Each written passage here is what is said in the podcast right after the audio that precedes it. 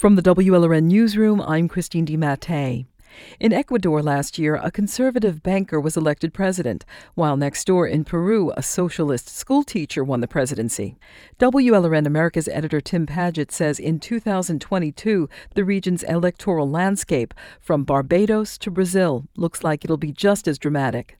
We spoke about the Latin America and the Caribbean votes coming up this year. Tim, why was politics in Latin America so unpredictable last year? In a word, COVID. The pandemic exposed a lot of government failings in Latin America, especially in countries like Ecuador and Peru. Ecuador had been ruled from the left for 14 years, but it was terribly hard hit by COVID, in large part because the government was so unprepared. So the conservative Guillermo Lasso got elected president.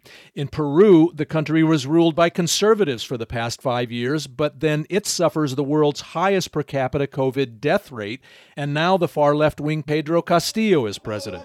Here he is declaring victory in June. Vamos a salvar esta patria.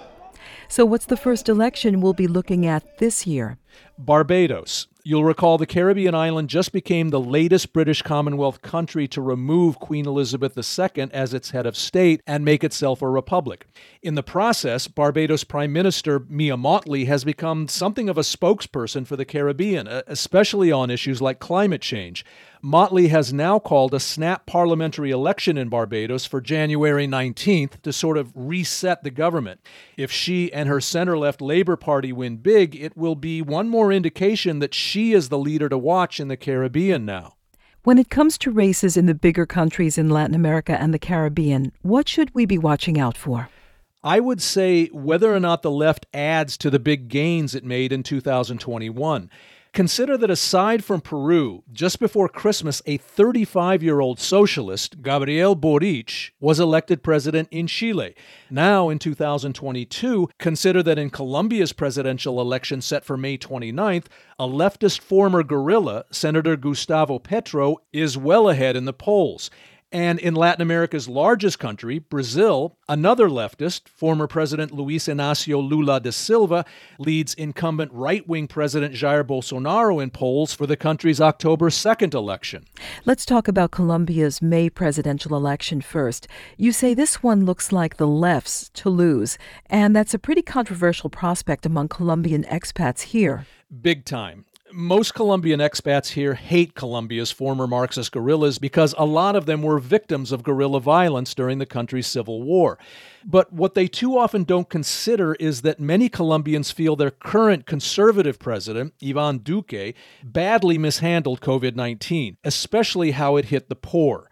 Colombia's gap between rich and poor was already one of the world's worst before the pandemic, and most Colombians feel it's even worse now. And that's a big reason left wing Senator Gustavo Petro is leading the race. Brazil's election is almost a year away, but why is current President Bolsonaro trailing former President Lula? Because so many voters feel Bolsonaro's pandemic denialism has made Brazil one of the world's worst COVID disaster sites. Only the U.S. has reported a larger number of COVID deaths. Brazil's largest newspaper has called Bolsonaro's actions, like his aggressive anti mask campaign, homicidal.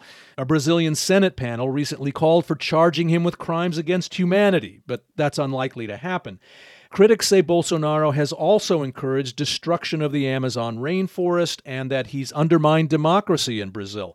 All that has reopened the door for Lula, despite Lula's own troubling record of corruption and that of his Workers' Party when he was president more than a decade ago. Even Brazilian expats here who voted enthusiastically for Bolsonaro four years ago have soured on him. What other important presidential elections will we see this year, Tim? And is there any chance we'll finally see the one that's overdue in Haiti? Costa Rica will hold its presidential election next month on February 6th. As for Haiti, elections can't be held there until some modicum of public security is restored.